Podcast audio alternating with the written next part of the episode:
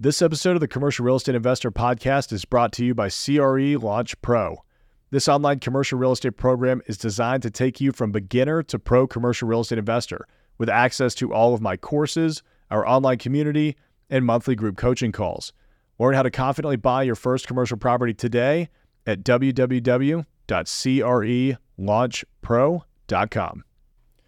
Welcome back to the Commercial Real Estate Investor Podcast. Today I'm here with Henry Eisenstein, and today we're going to be diving into utilizing brokerage as an income producing stream to start your investment business, as well as buying commercial properties if you're broke. I've got a couple of videos that are going to be coming out on this. It's always been a popular topic here on the channel because let's be honest, commercial real estate is a capital intensive game, and not all of us have a whole bunch of money just sitting around to get started in this, and uh, neither did I. So, going to be diving into those topics today. Henry, tell us a little bit about yourself and, and how you got here. Uh, thanks for thanks for having me on, my man. I appreciate it a lot. Uh, a little bit about me: been in the business just shy of nine years. Um, started out in the residential space when I was like 20, 21 years old. Built up a team uh, to a little over 100 transactions a year. Got incredibly burnt out trying to work 100 hours a week to try to make any serious money in this business uh, kind of fell in love with the commercial world as all the uh, all the deals I was doing was mainly in the investor world. So it was natural that as my investors grew up, I grew up as well and kind of fell into the commercial world over the last three to five years. And um, haven't looked back since. Been a part of over a few hundred million dollars of uh, deals. You know, own a number of properties, as I know you do as well, and try to help a lot of people do the same. Yeah, so Henry and I connected not too long ago on his podcast. I'm not sure if that episode is live, but if it is, go check out Henry's podcast. Um, we we kind of dive into my background a little bit and, and how I got started. And, and Henry has a very similar story, you know, crushing it in the brokerage game and, and utilizing that to jump onto the investment side of the business. So, Henry, talk to me about your goals behind the brokerage, how you built it up to where it was, and then, you know, what you kind of turned it into. Sure. So um, I feel like the game on the residential world um, has always like the only way to really make any serious money is to do one of two things: either do a lot of volume, right on the smaller price point properties, or you do incredibly high priced luxury homes to, do, to really make any type of money. Um, and for me, it was like a lot of those small price deals. That's why we're doing over 100 a year on the investment world, and kind of just fell in love with the game, right? Just like finding great deals.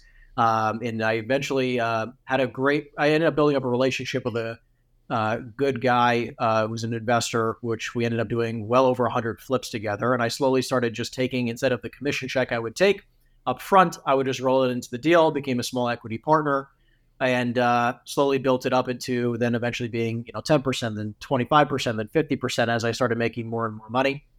Um, and built out the brokerage team on that end, just trying to find a lot of great deals and then now it's kind of changed into you know scaling through agents working with much larger properties you know uh, multiple different asset classes. The game has not changed too much other than now we're just dealing with a much higher price point much bigger property and just looking for different ways to make money other than just flipping it.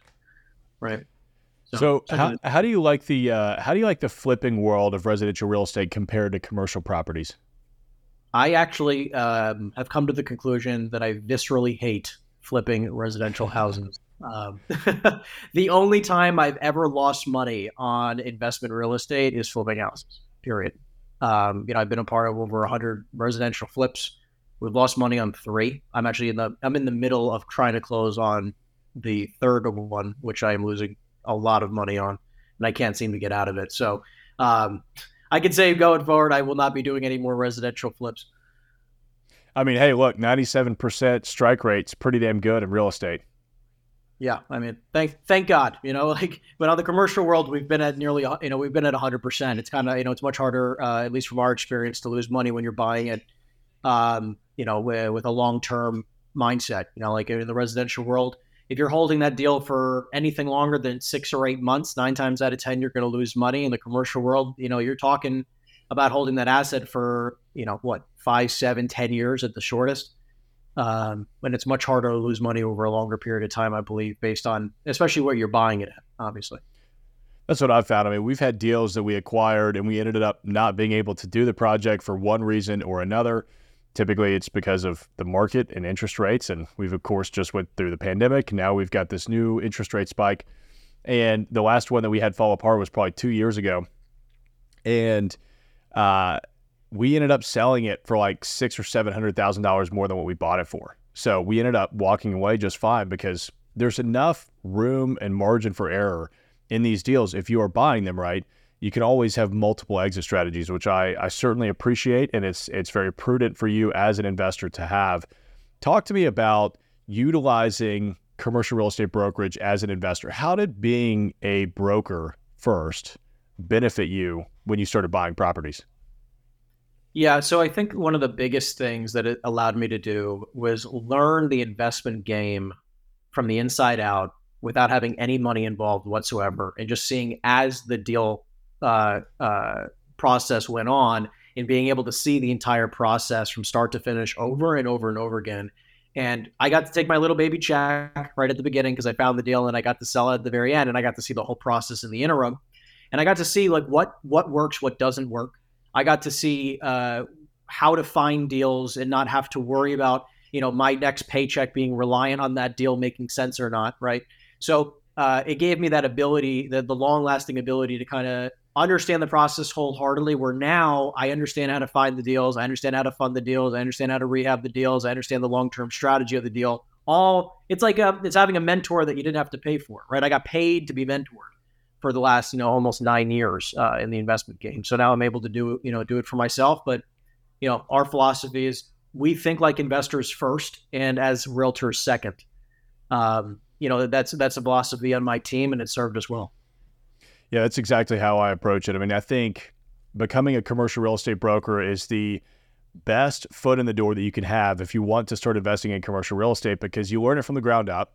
You learn it from investment groups that are incredibly experienced. You can also work with a variety of investment groups. So you can work with a team that buys industrial, one that buys multifamily, one that buys office and retail.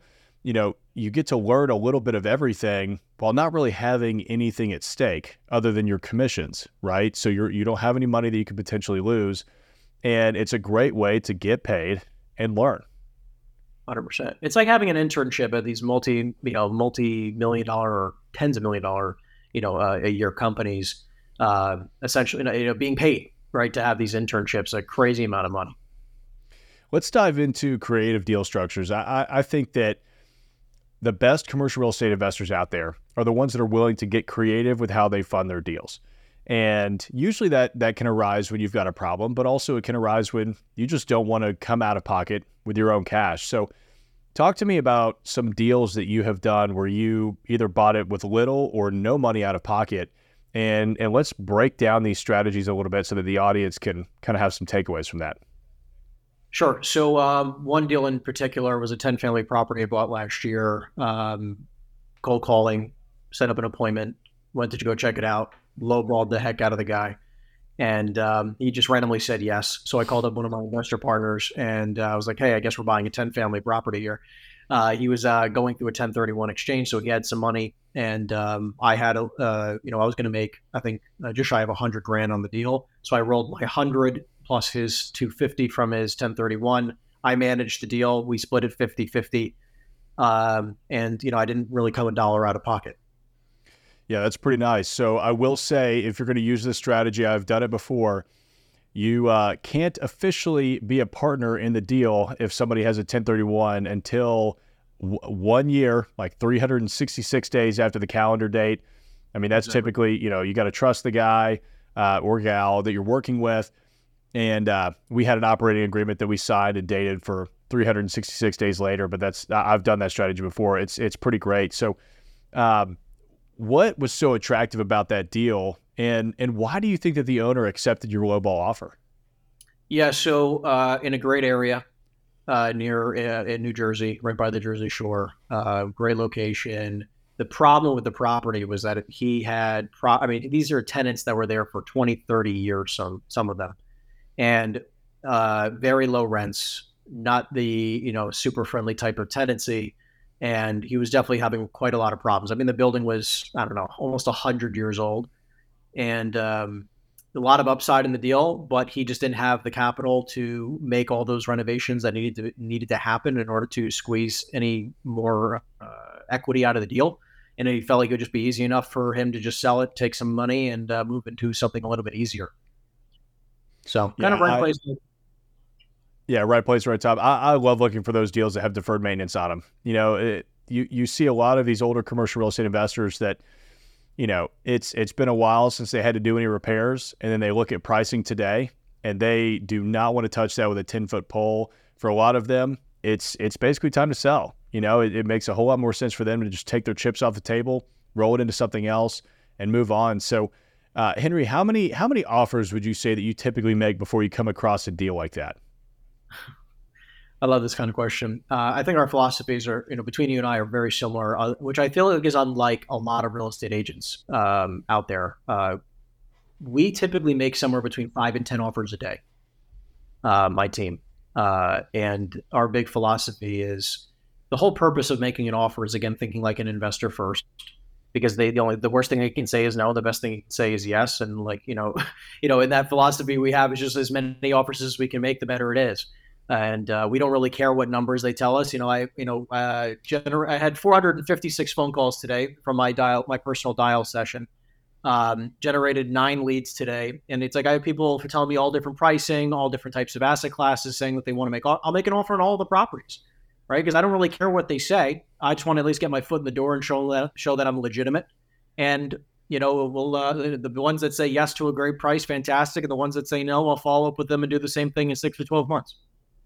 That's I mean that's exactly how I feel. You can't you can't go wrong making offers. You know, and, and, and I feel like so many people when they first get started in commercial real estate almost are afraid to do that, right? I mean, there are, are, are of course certain cases where I'll just say to the person like, "Hey, my offer is going to be so low, I feel like it's just going to insult you, and I, I don't want to do that, so we're not going to make an offer."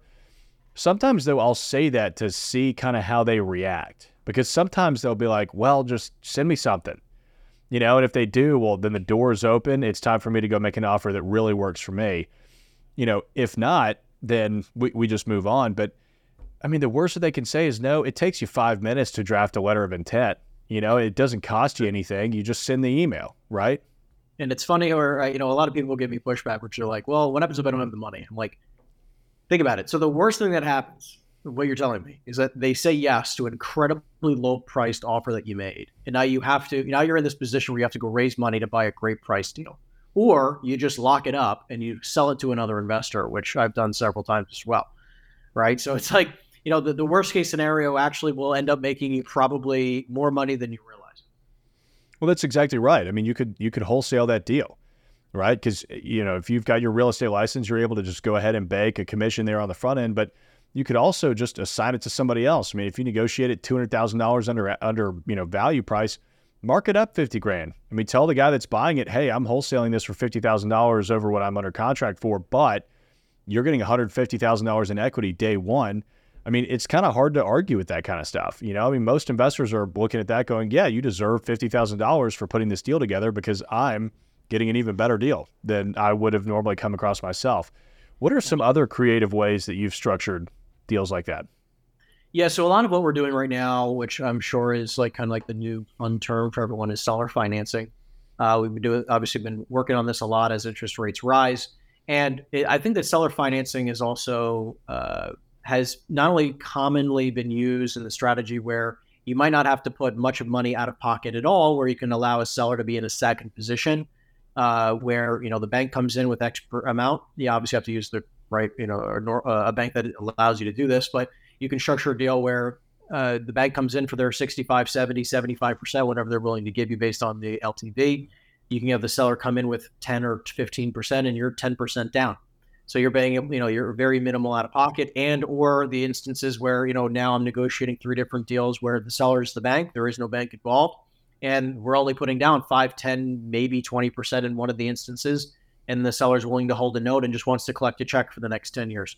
So it really, you know, it's finding those opportunities where opportunity arises that the sellers are willing to be flexible. Yeah, I love seller financing. It's it's a huge topic right now. and honestly, I think that the reason that more people don't do seller financing is because a lot of buyers do a poor job explaining what it is.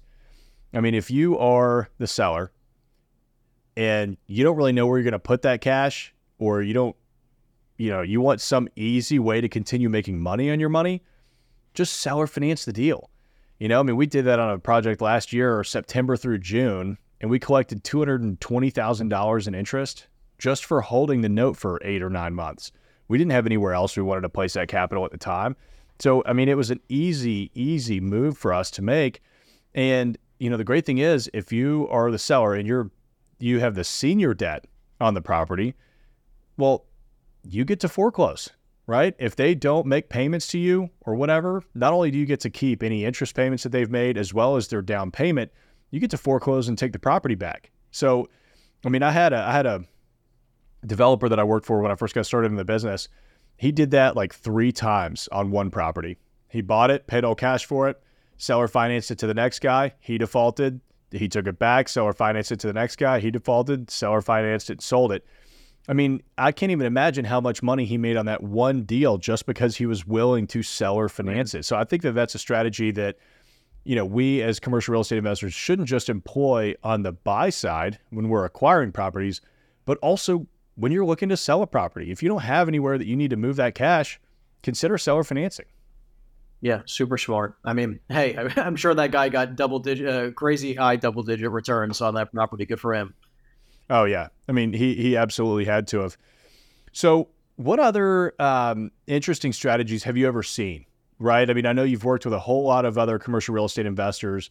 There are so many great ways. I mean, one thing that I was thinking of when, when you were talking about, you know, seller financing is is joint venturing with the new with the with the seller, right? I mean, you could definitely do this and go to the bank and say, "Hey, you know, we're to buy we're to put 70% leverage on his property and, you know, he, uh, we're going to be 50-50 partners moving forward or 70-30 partners moving forward. I own 70%, he owns 30 and the owner is going to look at that and go, well, yeah, I'm getting 70% of my cash today and I'm getting 30, 40, 50% equity carry forward on the deal remaining. Like that's a very creative way for you to, you know, not have to put any cash into the deal. The seller gets to cash out. You get to joint venture with him and move forward. Have you ever seen anything like that done? Yeah, uh, we we've definitely seen a few of those instances come uh, come through. Um, actually, just recently, we are structuring a deal where um, we were basically about to do exactly that, and um, last minute, the, the my partner, uh, one of the buyers in the deal, just wanted to buy the deal straight out and not deal with having an extra partner. But I think that's probably one of them. That strategy, I think, is in a. It's kind of like having all these different tools in your tool belt, right? Like you offering the payments over time through seller financing, offering these deal structures where you know you might be a, a, a partner with them or partnering with somebody on a 1031 exchange and doing you know kind of doing a wraparound deal where you know you know be 50 50 owners at 366 like these are all different tools where we can propose them to the seller and saying like hey if you want an all cash offer it's here. If you're open to this ter- terms it's here. If you're open to these terms it's here. Where like you can actually structure and pay more uh, sometimes than other investors are because the seller is open to uh, some type of strategic or uh, flexible terms uh, but no one else is typically presenting these types of terms to them yeah i, I love that i've uh, I mean, there are so many ways to get creative. And I think sending multiple offers on one property is a great way to get a good deal no matter what, right? Because psychologically, most people will pick one of the one of your offers instead of countering any of them, right? They'll just say, "Oh, I like offer C the most. I'm going to accept that one." And all three of them work for you. They just have different terms, right? Like, okay, I'll buy it. You're completely out. We'll pay a million dollars. I'll buy it. You seller finance 95%. I'll pay $1.2 million. You know, we JV and, you know, we'll bring in 70% debt and, you know, you retain 50% ownership and, you know, it's 50 50, right? Like there's so many ways to get very creative on these deals. So, Henry, what, what advice would you have for other commercial real estate brokers out there who are looking to transition into the investment side of things? Uh, two things. One is pick up the phone and realize that this entire game is about finding great deals, right? Like the more great deals you come across, the more money you'll make, whether as a broker or, or as an investor. And also just know that, like, if you want to be wealthy, because there's a very large difference of making great money or, or being rich and being incredibly wealthy. If you'd like to be wealthy, then you need to eventually start taking the money that you'd earn as commission and putting it into deals and I've learned that I hate being a property manager. I do not like it. Right? It's like I know that feeling. Talking about right? We are just talking about stuff like that. So uh, I, I don't want to be a property manager. What I'd rather do is work with fantastic operators who are very proficient at what they do on the management side and how to squeeze equity out of every deal, who are way smarter than I am. Uh, that I am. They have raised more money than I even thought about raising. You know, very seasoned people finding great deals to JV with them on, right? Where they're the point, they manage the deal, they take it over, and I might make a little, I might have a little bit less of an equity stake in the deal, but I have zero headache and I'm paid like a bill, right? Where I have a pref plus a percentage of, you know, above pref uh, and preferred return, right? Um, where I'm paid like any other bill. Like they have to pay the gas bill on the property, they get to pay Henry, right? So like I like that type of setup where I'm also an equity owner. I'm paid every single month without fail, and uh, you know I I know that I trust somebody who's way smarter than me to run this deal and make more money with it than I am. But it starts by just like taking taking a uh, an opportunity, a good deal that you come across, and instead of making that commission think long term and say, hey, am I going to be better off if I roll a couple bucks into this deal and play the long game, or do I really need the upfront cash today? Yeah, I think that's so smart. I mean, you know, consider your investment sales if if that's your side of the brokerage. Consider every investment sale as a portion of equity, right? Just see if you can roll that forward with your clients, and then you know keep the leasing as your cash flow for yourself personally, or or flip flop them, however you want to do it. But I think it's always smart to to kind of be thinking of. I mean, as commercial real estate brokers, you don't have a retirement plan right? You've got to get out there and start building that equity in order to get that. So, Henry, this was a great conversation, man. I'm going to give you a moment to plug uh, where our our audience can find you, and also, you know, t- let's talk about the podcast. Where where can they find that too? Cool. So, uh, yeah, you can follow me on every social media platform at Henry Eisenstein. Uh, you can look me up on every social media platform out there. Um, or any questions, you can go to info at henryeisenstein.com. And uh, the podcast should be live on our YouTube channel if not already, momentarily. That's awesome. Henry, thanks for joining us today, man. Appreciate your time. Likewise. Thanks for having me. This episode of the Commercial Real Estate Investor Podcast is brought to you by CRE Launch Pro. This online commercial real estate program is designed to take you from beginner to pro commercial real estate investor with access to all of my courses, our online community, and monthly group coaching calls.